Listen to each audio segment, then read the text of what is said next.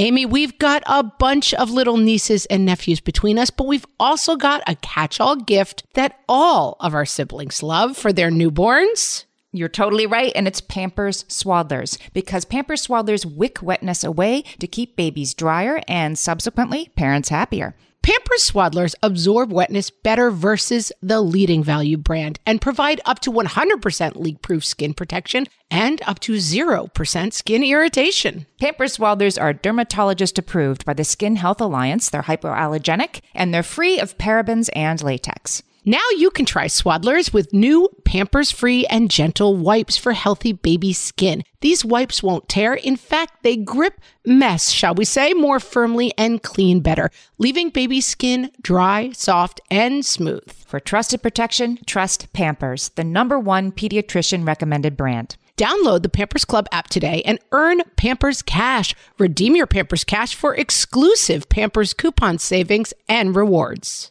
Only redeemable via Pampers Club. Pampers Cash has no cash value. The birth order thing first became an object of study in 1874. What fresh hell? Laughing in the face of motherhood. Firstborns are voracious accumulators of knowledge and facts. With Margaret Ables And Amy Wilson. Then the middle child is kind of interesting because the middle child tends to be the peacemaker. A podcast that solves today's parenting dilemmas. so you don't have to. Uh, youngest children tend to be more creative. I like this topic. Okay, welcome to the show. This is Amy, And this is Margaret. and this week we're talking about birth order. Is it is it a real thing, and should you uh, address it in your parenting? I like this topic. My mom, I won't say she's an expert in birth birth order, but she um, did family therapy for a long time, and she was very fascinated with the topic of birth order. Did she? Did I mean? There are some people who say it's it's like a horoscope or something that, like, of course, you're going to see. No, she was a yourself in. believer. She was. a- pretty much a believer. I mean, it's like anything. You can find exceptions to every rule, and there's no nothing hard and fast. And birth orders and your destiny, all that stuff is true. But there are some things to birth order that are just interesting. So tell me about your your third, right? Third out of 4 I'm third out of four. are you uh, are you a middle baby? Like, does that does that ring true for you? Yes. In- I'm in also it's boy, girl, girl, girl in my family. So I'm third. And there's a my brother and sister and I are born one each each year. So we're a year each a year apart. And then my sister's 5 years younger. Once again, you and I have a very specific uh, sliver of, of experience to offer in this way. Like two Irish Catholic families with really closely spaced siblings. Yes. We're gonna do a So deep dive Are you that. number 1? I'm number one of six. You're a total first child, don't you think? I mean, i I'm feel like you're textbook. Let me read you one thing I read last night. I was as I was reading Dr. Kevin Leman's birth order book, uh, given to me by a fellow firstborn. Saying I like will- that you read a book. I totally Googled birth order fun facts, but I like that you read a book. That So kind of that's a birth order marker right there. So First this- child versus so third child. so the, I need to preface this by saying this was given to me by my friend Sean Conroy, who has another great podcast called the Long Shot Podcast that I totally recommend. I've known him for years.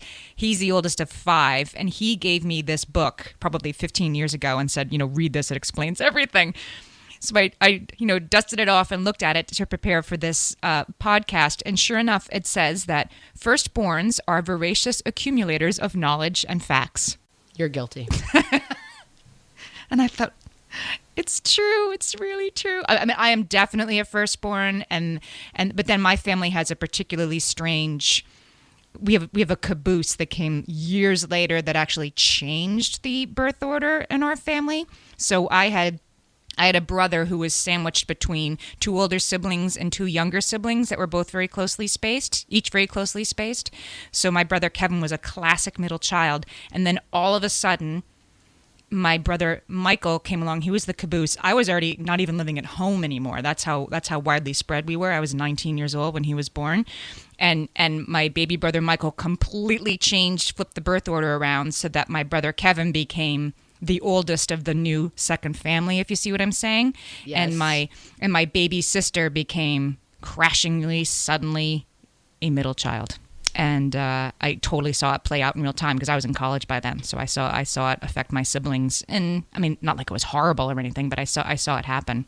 But back to you. So tell us that you you also have two older siblings who were very closely spaced, one boy, one girl. We're three and three years. I'm the youngest of that threesome, and then five years later, another sister. So I'm the middle of the sisters. I'm the youngest of the first three, but then I became a middle child, kind of like what you're saying that happened with your brother. So and it was a shocking change for me. and are you, as a result, as a result, as a result, are you fairness obsessed? That's interesting. So that whatever happened worked out great because I turned out great. Yeah. So, so do do what your do parents exactly did. What my parents did with me. Yeah. no problems at all. Uh, I am. I think I'm classic uh, youngest child. In that youngest child, right? Typically. So let's go through some of the categories. Okay. Just a few of the potential characteristics. Oldest child is intellectual, tends to have a higher IQ, although right, like two points, though. one or two like, points. Yeah, yeah, not not by much, but still, uh, gets lots of attention. Identifies with be, the parent. They're parent. They're parental surrogates, right? And so they and grow up to be very authority identifying. Correct. But there's also out some, of the first 23 astronauts sent into space, 21 were firstborn children. That was the one I was going to cite. Yeah. So first kids are very driven. They're they're authority identifying. They are perfectionists and they're um, anxious they're more likely to be anxious than younger children. Correct. And which and I'm going to say, yes, touche. It's all true. Right. You're you're dead to rights. Yes. Uh, youngest children tend to be more creative, freer spirits. They got less attention, and so they le- they are less likely to seek uh, parental approval. I and think they're more op- yeah, they're more optimistic. They're more like it'll probably work out. I mean, I see this in, in my youngest sibling and my husband's youngest sibling. Like I could worry about it, or things will probably work out pretty well anyway. So I'm not going to um, you know worry this thing into existence i think that's a good way to be yeah and they you just see how it plays out in terms of like they their parents weren't hovering over them as much and so they don't have as much of a desire to be constantly fulfilling expectations and they can't as the use first, as the amy wilson child I, I my research indicated an interesting thing i hadn't considered Which they can't use physical dominance like oldest siblings can um, and so they have to ha- use other means of getting attention and, and getting their way. So they become well, smooth smooth talkers. I see in my own children, and it makes me laugh. And like, it's so the thing of, you know, when you read, I have young boys, and we're constantly reading books about animals and dangerous animals and dinosaurs and how each of them has their own defense mechanisms. And, you know, this one has a spiny tail, this one has a plate in its forehead, so it can ram into stuff. And it's just really interesting, like the biodiversity and how it all turns out. And then I look at my three kids, and like, my oldest is the biggest and the strongest.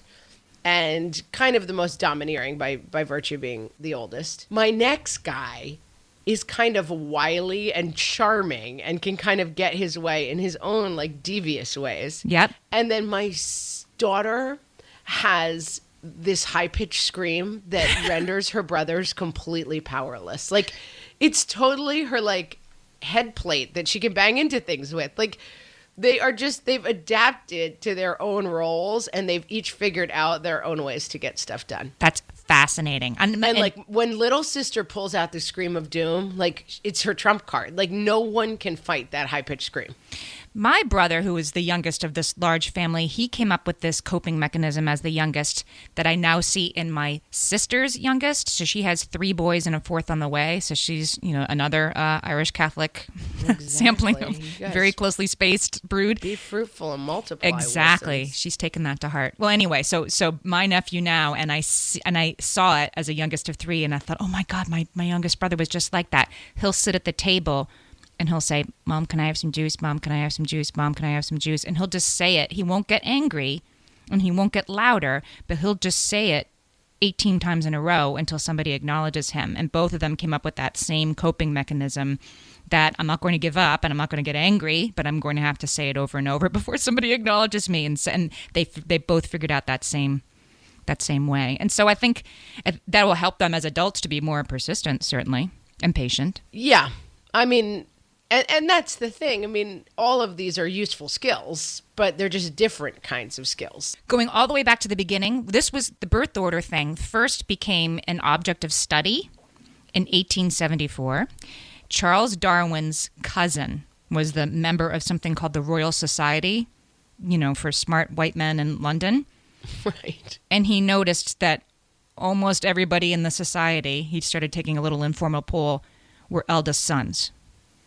Of course, women weren't invited, so so they were all first children, and he brought this up to Right. his And cousin. also at that time, being the eldest son of a family conferred a whole societal element that can't be discounted there too. primogeniture and all that. There's- yeah, I mean, you were you were inheriting the land, you were going to be the king. You know, I mean, there was lots to being the firstborn son. there, there's a, a doctor named Frank Sulloway who's been studying birth order his whole life, and he points out that in, in every society that has ever been surveyed by an anthropologist, there's something about the oldest child that they get set apart, that they get special um, things, special things accrue to them, but also special special challenges. And of course, if uh, in the Old What Testament they were the ones that got say? killed. Of whom much is given, much is expected. Yes. first children. So it's good and not good, but they Not my problem. Dr. Sulloway makes this interesting point that it really, the birth order thing really is survival of the fittest at its most base level. You know, back to, uh, before 1800, half of all kids born didn't make it to adulthood. Right. Half. And so, you know, clamoring for attention and survival among your siblings was was it was literal survival. So now we're all we've got more cushy lives than that. But the kids are they're they're fighting for our attention and our love in ways that they're not even necessarily aware of. I think.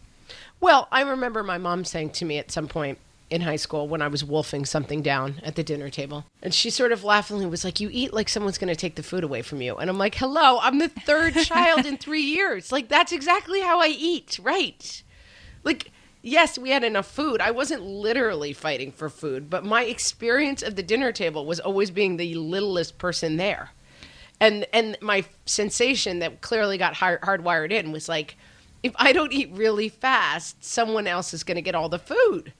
Even though it's kind of ridiculous at our like lovely patrician dinner table where it wasn't exactly like wolves fighting over scraps, but there is that stuff is can be very very subtle, but it does sort of creep in. Um. So for you're a middle child, right? Yes. Ki- they kind of. I was youngest for five years, and then I got Oh. bumped into the middle. Yeah. See. Okay. So I think the experts would say that makes you a youngest. That, that I think I'm youngest. because yeah. of course because how unlike me i did a deep dive on this looking up like okay but what First if you're adopted and what if you're this and it's sort of the, the birth order situation that you were born into that shapes your personality right Before if- we go any further, I think we should just talk really briefly about for people who don't know anything about and haven't dealt with this birth order stuff at all. Big picture is first child Intense. is intense, intellectual, rule follower, respecter of authority, uh, possibly prefers the company of adults and is sort of mature and sober. I, I find you as a younger child to be perhaps um, reaching for the positive adjectives to describe the, the oldest child trying, trying. so hard. Also annoying, uptight, and kind of a helium hand in class. That's the first child. Then the middle child is kind of interesting because the middle child tends to be the peacemaker, very loyal, values um, commitment. They can go along to get along. They can seek compromises, but I think they're also obsessed with fairness. I read that, and that Yes. really registered for and me. And that i mean that to me that's when i think about middle middle, middle children that obsessed with fairness thing is it, it's fascinating like that that i can't i almost can't think of an exception and sometimes it's so clear that it kind of knocks your socks off how much that's true well, I've talked on this podcast about my child who's a sort of love measurer and present Yes, counter, and everything. That's my middle middle. Yeah. of course uh, then the youngest child tends to be uh, less rule oriented more artistic Yes. uh, Great communicator, I think. Right. Smooth. We said before, smooth talker because they can't punch their way to get what they want. Right. Uh, so um, They can sweet talk or scream. kind of, or diplomatic to the point of being maybe a little shady. They're uh, they're flexible. They're flexible in their thinking. The youngest is I just read this and it, and it hit me like a bolt exactly. The youngest is going to be your most reluctant reader because they are playing up the role of being the baby in the family and they're being read to and the parent because this is your last, right? I think of my third grader as being young and so deserving of my time reading Harry Potter to her whereas her her brother, her oldest brother, when he was in 3rd grade, he had a 4-year-old sister that I was reading to and he was reading to himself by then. Do you see what I'm saying? And so that Yeah. that really made sense to me that the, the youngest kids sort of get all the benefits of being the last one and so they can get sort of the short end sometimes of the household chores they don't have to do as much They're, i do find myself thinking that my daughter can't possibly drag a suitcase through the airport or things like that that I by the time her when her brother was nine it was like get your brother put him on your hip and and pull two suitcases and let's go. I had no patience for for the oldest at nine year old not being able to be 100% helpful all the time. I read something fascinating that that without without getting into our current political climate i will point out that later borns in a times of intense radical political or social change are more likely to change their minds so dr mm. Sulloway did this research on people like Galileo Galilei or Copernicus or like things that were really changing the way people think. The people who are likely to accept those points of view, well, first of all, put them forward and then be accepting of them were later borns. And the, you know, high priests and the people who were throwing people in jail were firstborns. So that later Well, borns are more likely to change how they think. And is it birth order or some of that? And they talk about um, this that like parents impose some of these stereotypes within the family themselves because you tend to say like, okay, firstborn, you're in charge if I have to go out for five minutes, or you be the leader, or you make sure everyone gets their coats on, and so you.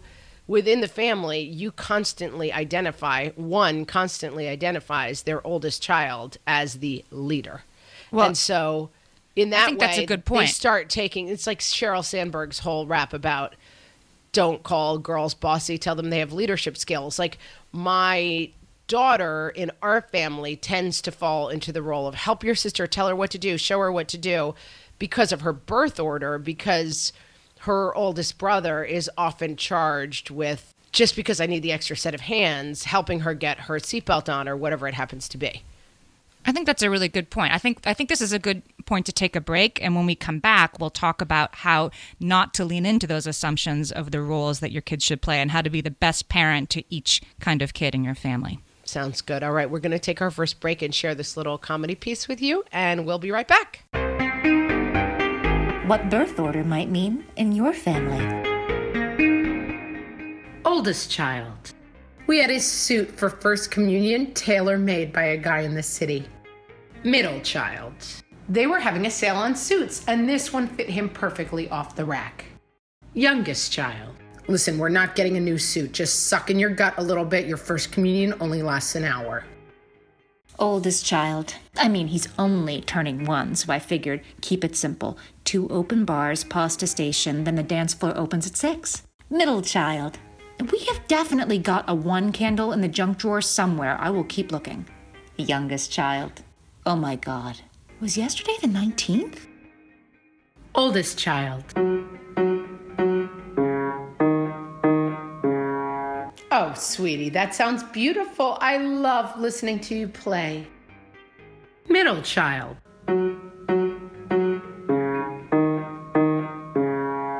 Sweetie, that's nice, but could you keep it down? Mommy's on a timed level of Candy Crush. Youngest child. Listen, I'm sorry, kid, we bailed on getting you piano lessons. Play some music on this iPod. That's what technology's for.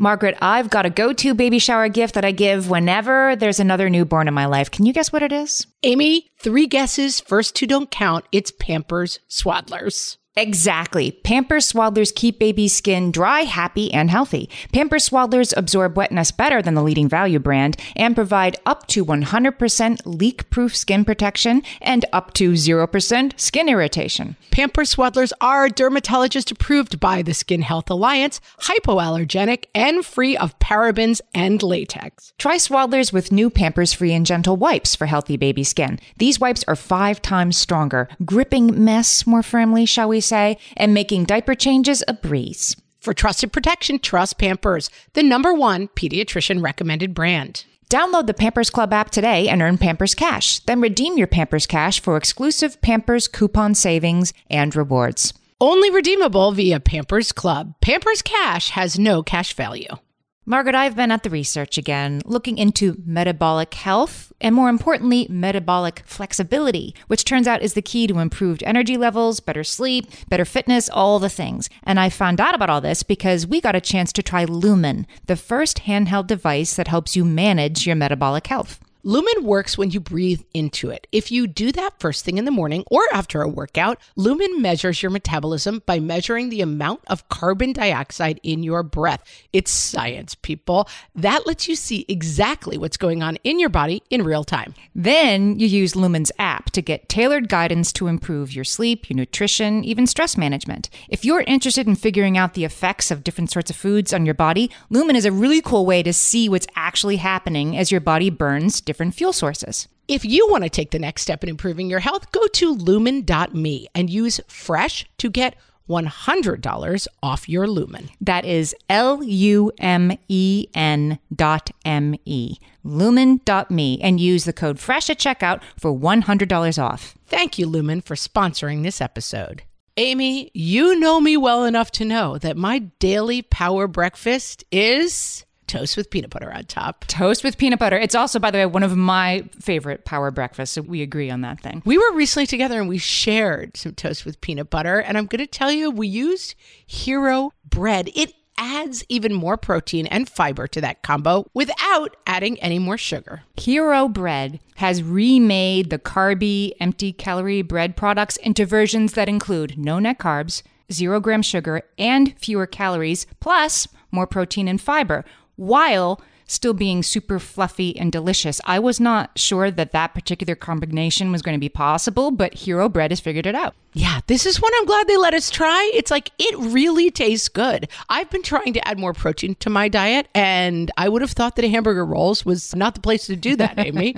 but all of Hero Bread's products, from rolls to tortillas to croissants, we please, offer protein and fiber, zero to one grams of net carbs, and zero grams of sugar. Start your Hero Bread bundle on their website and get 10% off your order. Go to hero.co and use the code motherhood at checkout. I like this bread, people. It's H E R O dot C O and code motherhood for 10% off your order of Hero Bread.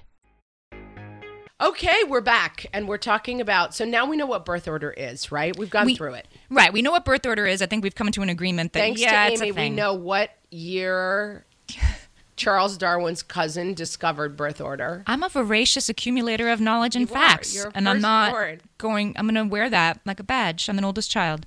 So, so, So yeah, so now- it's it's a thing. It's real. We see it in our kids. We have to be very wary to not lean into it in our parenting and unwittingly sort of solidify those roles. Right? We have to sort of try to do what we can to play against it, lest we grow up with an oldest child who who is unable to. Um, To compromise ever in anything, and a youngest child who will never leave our basement. yes, let's not have that. And definitely, I think the problem with any identity that you offer or accidentally or purposefully foist upon your children is that we've talked about this a lot with different things, such as the picky eater episode, where we talked about not defining kids as picky eaters. Like, oh, you wouldn't want that. You're a picky eater. Right. And I'm not letting other family members do that, right? Well, I know he's not going to have any. Mm-hmm. yourself or letting other family members do it. And that as you start to, in that way, sort of accidentally and perniciously start to tell kids a story about themselves, it can be problematic because then it offers the kid the opportunity to either just sort of give in and be that identity or to kind of rebel against that identity in ways that may not be all that helpful. Mm-hmm. For example, like if the older sibling is super accomplished, type A, perfect student, student council president, the second child may find that they are like, oh, that identity is already taken. So my identity by default must be family screw up. I think that's that's a thing. They call that de-identification, and and it and it is. It's that the the next sibling, the middle child, will zig where the older one zags. I mean, we all know that to be true, but right, Right. it's actually there's actually a psychological term for it that they just want to define themselves as not the same as the older sibling, whatever that is. That's right. That you just that people have and kids have um, a default, which is to divide themselves in opposition. And so, when the birth order definition or whatever definition it is that you're giving to your kids, you have to just know what that story is because it starts to inform a lot of things that happen. And I definitely had that. My brother and my sister, and we were three and three years. We were like Irish triplets, basically they were both super accomplished students and incredibly intelligent and like sailed through school and did everything correctly. And I was a pretty decent student and I was pretty smart, but I wasn't whether or not I was or I wasn't as intelligent as them or as good in school as them, I quickly started defining myself as not that.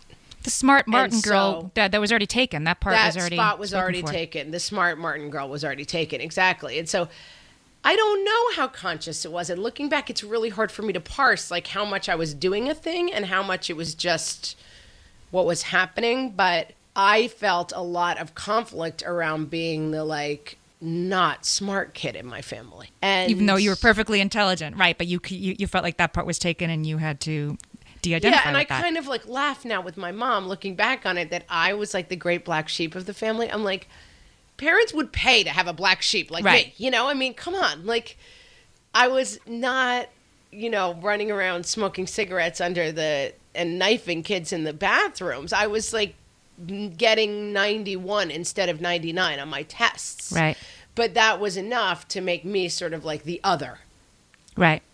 Well, I, I've tried to lean into that in my own uh, in my own parenting because my my boys are 19 months apart, so very close, and so from the very beginning, I have had them sort of develop separate spheres of influence. They don't play the same sports. They don't play the same instruments. They do different extracurricular activities.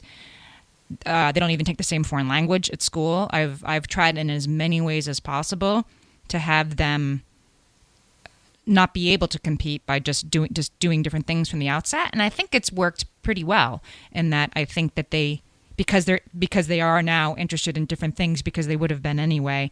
There's not this competition of well i'm a pretty good basketball player but i'm not as good as my older brother which hello i mean that, that's what i saw in my son. He was always furious that he couldn't run as fast throw as far as his year and a half older brother which of course he couldn't. He was shorter he was lighter he wasn't right? You're four you're not six. You're not supposed to be able to run as fast as somebody who's six. But for my middle child it was a constant stress in his life that he couldn't do everything as well as his brother as if that were an expectation so i've tried very hard to find him things to be great at that his brother has nothing to do with Yeah, and I mean, I think that's a that's a noble undertaking and a valid um, thing to try. But I think also that some of this stuff is the way of the world. Like the reason birth order is identifiable and happens is because some of these things are the way of the world. Like you're if you live with someone older and stronger than you in the house, you are going to have a certain feeling of not being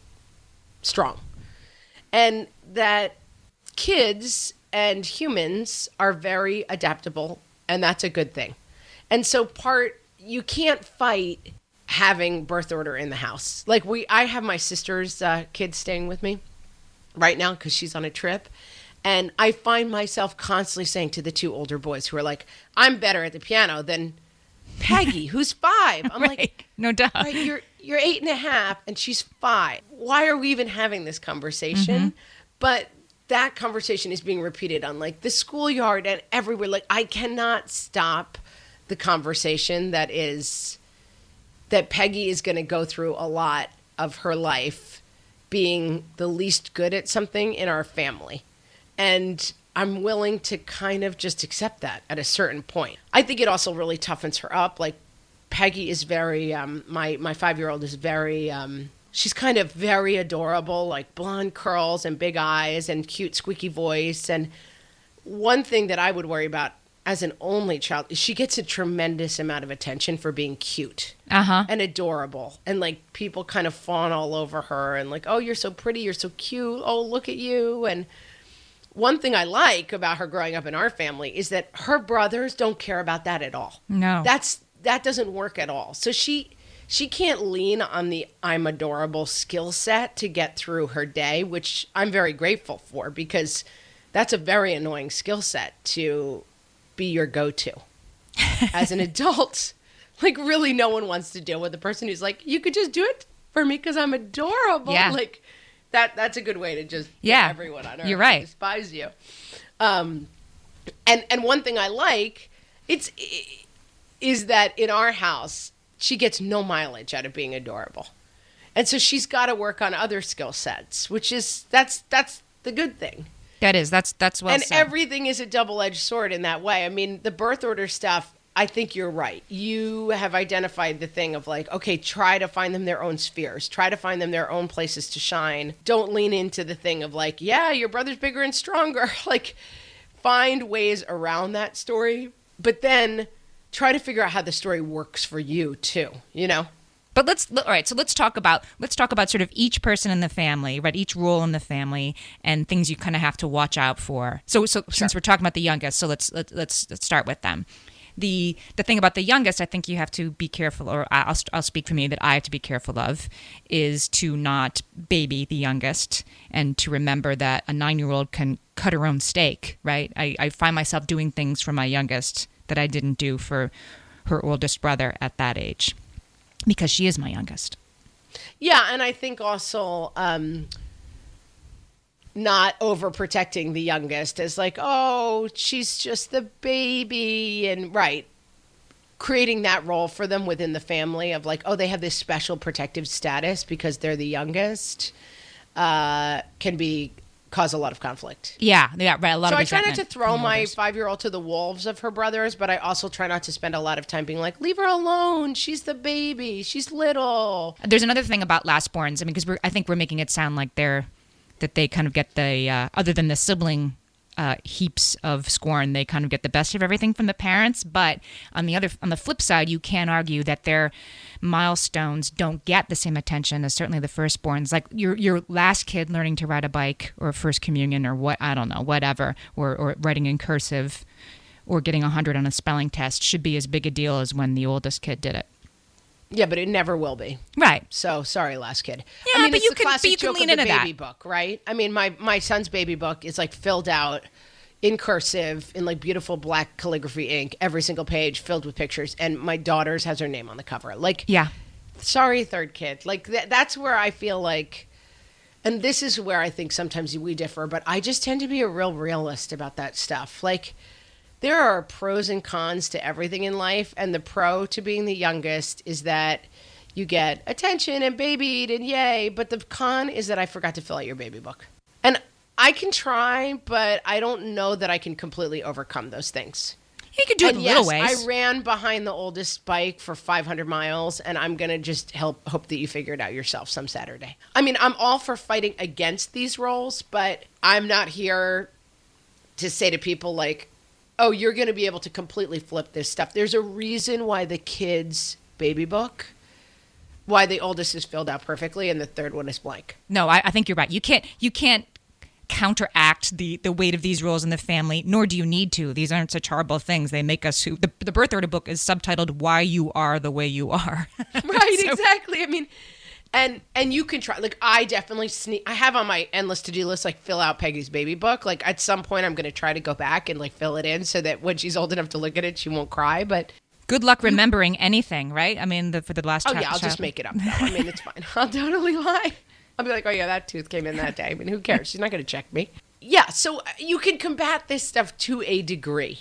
Right. But there is but everybody everybody gets it's a double-edged sword for everybody. All right, so that middle to put it. child. Let's let's move on to the middle child since I'm thinking of that. I, I I read this tip for parenting a middle child better, and it was like, oh boy, make sure that you have pictures around the house that are of your middle child without the older child also being in the photo. And this is totally true for us. Like we did a bajillion baby photos of the oldest, right? And then once the second one came along, we did cute photo shoots of the two brothers together in matching outfits holding hands and we leaned a little heavy on those and a little light on but the second kid was also his own person not just a junior version of the first person Yeah, and I mean it really is difficult. Like David and I have definitely had periods of our parenting where we've gotten into bed at night and I'm like the note for tomorrow we almost have to hang a note that's like pay attention to Harry. Because he's easy and quiet like he doesn't demand as much attention but then I can see sometimes I mean he's classic middle child he's like a little star for attention.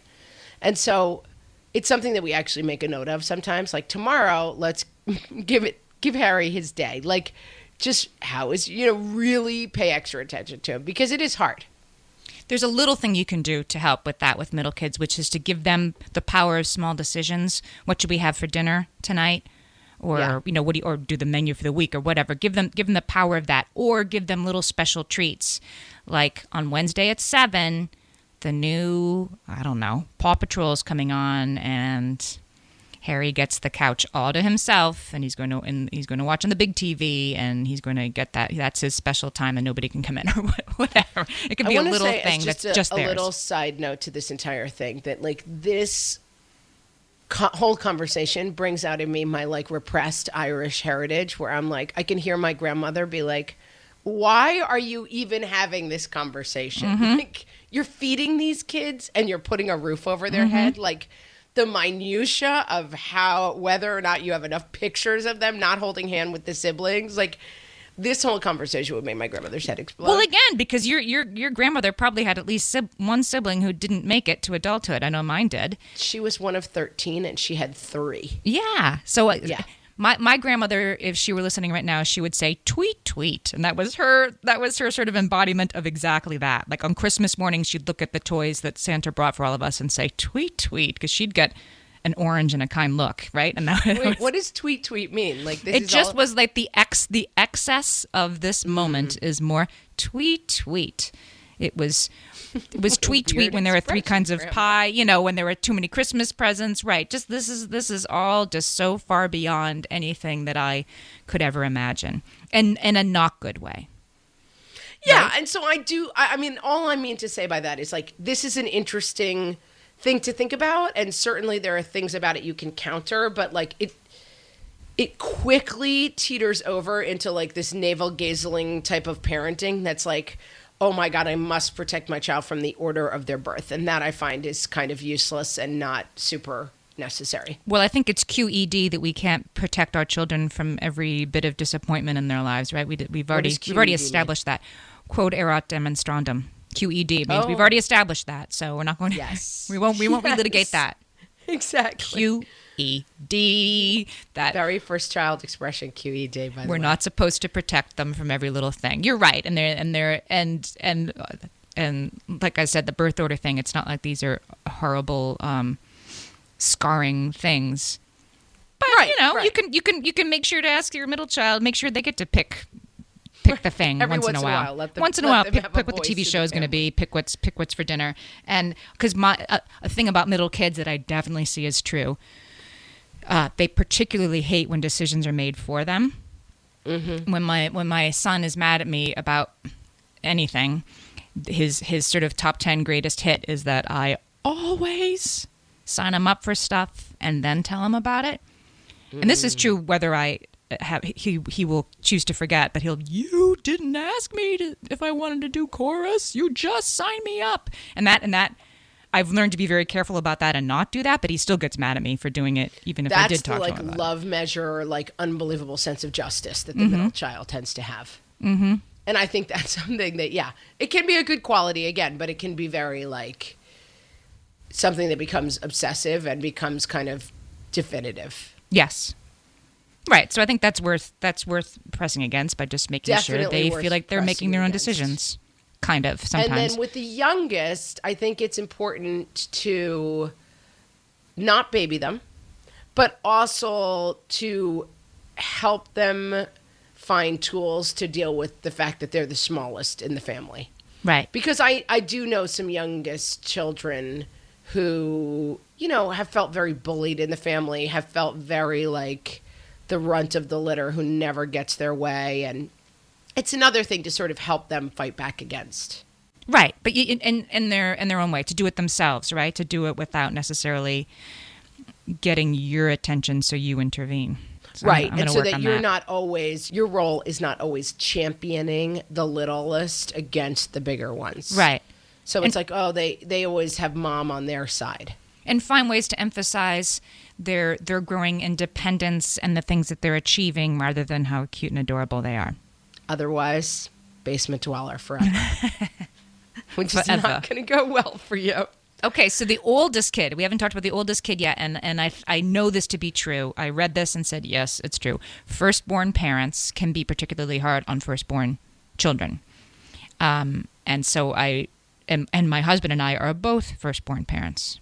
Um, so, you know, we do you know the happiest marriages are between last born siblings Oh gosh, well, my youngest brother is is a lastborn married to a lastborn, and yeah, they, like their lives are like chaotic and and and happy. my uh, my research told me lastborns or only children who mar- marry other lastborns make the best match Well, too late for me. Wait, wait what's The what's next most successful pairing are middle children and lastborns. your okay? What are you? What's what's I'm- your marriage? I'm oldest, married to youngest, middle. And how's that go? So my husband's a firstborn. okay, and is that is that pretty good? Is that I mean, it's going fine so far. I don't think our problem is birth order. When the problems come, I don't think it has to do with birth we order. we're too old? Doesn't is that a bad idea? Yeah, I think it is. I think you're doomed. We're also a Virgo Gemini. If you which if you you know choose to look into that as like, oh my God, what have you done? my That's husband and I are thing. Virgo Virgo. I think that's probably pretty good. I Because only another. Virgo can. I didn't know you were also a Virgo. Um, yeah, but I'm I don't I, it's the, I'm a Virgo, which is why I don't believe in horoscopes. Because you're a Virgo too, right? Yes, And my sister's a Virgo. We have nothing in common. Yeah, no, I'm that's a- why I don't believe in it. I'm a Virgo cubed. you're like a Virgo. That I- you're like I'm the it. I'm the poster picture of child. me. Yes. exactly. How can we both be Virgos? It's crazy. it doesn't make sense. Um, anyway, that's a topic for a different day. a different day but the oldest all right so here's here's something you should so i try to be uh, to constantly let my oldest child know that while i'm proud of his 98 i would also be proud of a you know 81 if it really represented his his best effort His best effort. Yeah. um, I really try to do that. Um, I and but in little ways, I thought this was a good sort of parenting tip that I, you shouldn't try to improve upon anything an oldest child does. Like my, my oldest child now, we're starting thanks to this podcast. We've really ramped up our expectations of what the kids do around the house, and so dinner Nice. cleanup is an all family affair. You know, every, dinner prep and dinner cleanup is an is an everybody affair, and he's really good at it. But I will definitely he's really good at it, and then he's very willing to do what needs to be done. Um, but I definitely like repack the dishwasher to make it more to make it fit more stuff.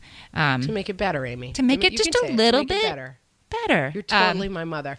I still go and put the dishes away when I'm staying with my mom, and she comes behind me and repacks the dishwasher. it's very, it's very comforting. I'm like, some things never change. so that's that's something for me to look within and maybe and maybe uh, resist the urge to perfect the things that my oldest child does because I definitely see him do that to his younger brother. Less so now that they're older, but when they were little, five and three, he'd say like, "Oh, that's a you just drew a pretty good snowman, Shay." It would be even better if you did it this way, right? right, right, right. The, the leader, That's how, right. That's how oldest leader. people are. So it's oldest kids. So, but be careful not to oldest do that to your oldest kid who is already hard enough on himself. So, to sum up what we've learned about birth order, birth order is a thing. It's a thing. We find the QED. birth roles fairly recognizable. QED, as oldest Amy likes to say. Um, but we can fight against reinforcing the stereotypes of birth order. We can check who we allow to be the leader in the house and see if there are ways to help define our younger or middles as the leader in certain situations. Um, we can check ourselves very carefully when we find ourselves voicing what the roles in the family are out loud. You take it. You're the most responsible. You, oh, you're always leaving your stuff. You're not responsible.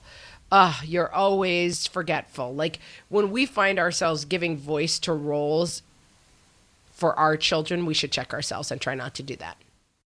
I agree. And so for and for the youngest, help them find ways to assert themselves that don't involve getting you involved.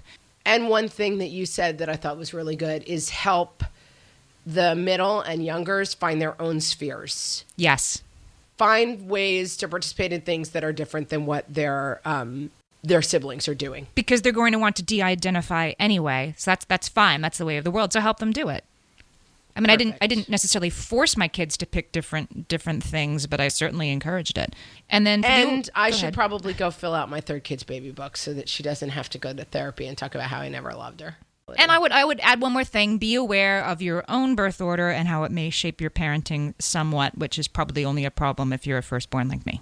Good. Well, we want to know what's going on with birth order at your house. Uh, are you seeing these same kind of things play out? Is your oldest a leader? Is your middle fair minded? And is your youngest a freewheeling artist type? Uh, come join the conversation on Facebook. We are at facebook.com forward slash what fresh hellcast. We're also on Twitter at HellFresh, and you can visit us on our website, whatfreshhellpodcast.com. We're going to put links to some of the research and books that we mentioned today on there, and you can always leave us a comment there. We love to hear what you're interested in, what you want to hear more about. yeah, so come and please weigh in on any of those uh, platforms and also tell us what you'd like to hear us talking about on the show. We've had a lot of interesting topics so far, but we'd love to know what you would like to hear more about. Thanks for listening, guys. We'll talk to you next time. Bye. When it comes to raising kids, there's so much to consider. Things like what do we feed them? When do we feed them? How do they sleep? What does it look like to raise kind kids? How does their nervous system work? How do I keep myself calm? What are my triggers? There's so much that comes into play, and we are distilling all of that information for you at Voices of Your Village podcast, where we bring experts in the field of early childhood and education and psychology and across the board so that you don't have to comb the internet for information. You get to show up and hang out and have shame free, judgment free conversations and insights into what it looks like to raise kind, empathetic, emotionally intelligent humans. I'm Alyssa Blask Campbell. I have a master's degree in early childhood education. I'm a mom of two, and I am walking this journey right alongside you doing this work. Come hang out with me at Voices of Your Village, and we can dive into real conversations with actionable tips. If you're a parent, I invite you to join us at the Mindful Mama podcast, where it's all about becoming a less irritable, more joyful parent. With sometimes hilarious and always thought provoking experts and friends, at Mindful Mama, we know that you cannot give what you do not have. And when you have calm and peace within, then you can give it to your children. I'm Hunter Clark Fields, and I can't wait to see you there. Listen in to the Mindful Mama podcast.